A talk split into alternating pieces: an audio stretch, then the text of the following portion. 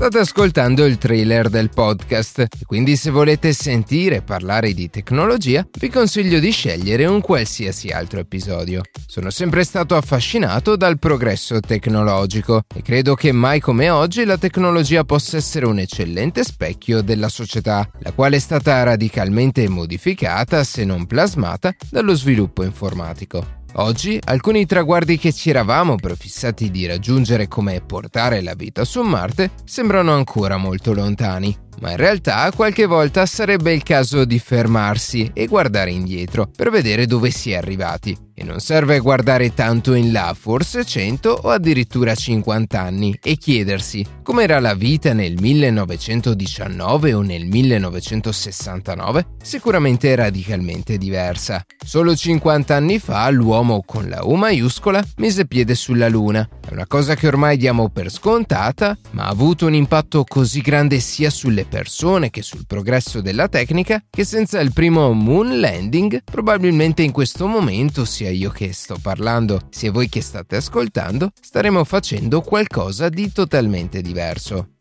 Attraverso questo microfono la nostra redazione, che oltre a me Davide Fasoli comprende Matteo Gallo e Luca Martinelli, parlerà di tecnologia in tutte le sue sfaccettature, ma con un focus particolare sulla user experience, ovvero l'esperienza utente, il rapporto uomo-macchina che quotidianamente, ormai istante per istante, viviamo. Ogni sabato mattina parleremo di un argomento legato al mondo della tecnologia, spaziando tra numerosissime tematiche tematiche e lo faremo con una prospettiva sempre diversa. In questa narrazione ci faremo coadiuvare da altre persone, professionisti del settore e non, con l'intento non solo di creare un dibattito e un reciproco arricchimento, ma sarà anche per noi uno strumento per approfondire il vastissimo mondo tech. Penso che conoscere di tecnologia sia oggi un onere anche da parte di chi non è direttamente interessato. L'ignoranza in materia non è ammissibile, perché in gioco non c'è solo il denaro che è senza ombra di dubbio, nel bene o nel male, perno della nostra società ma soprattutto la nostra privacy, che è altamente e costantemente esposta a rischi. E attuare un comportamento piuttosto che un altro può inficiare direttamente sulla nostra esistenza.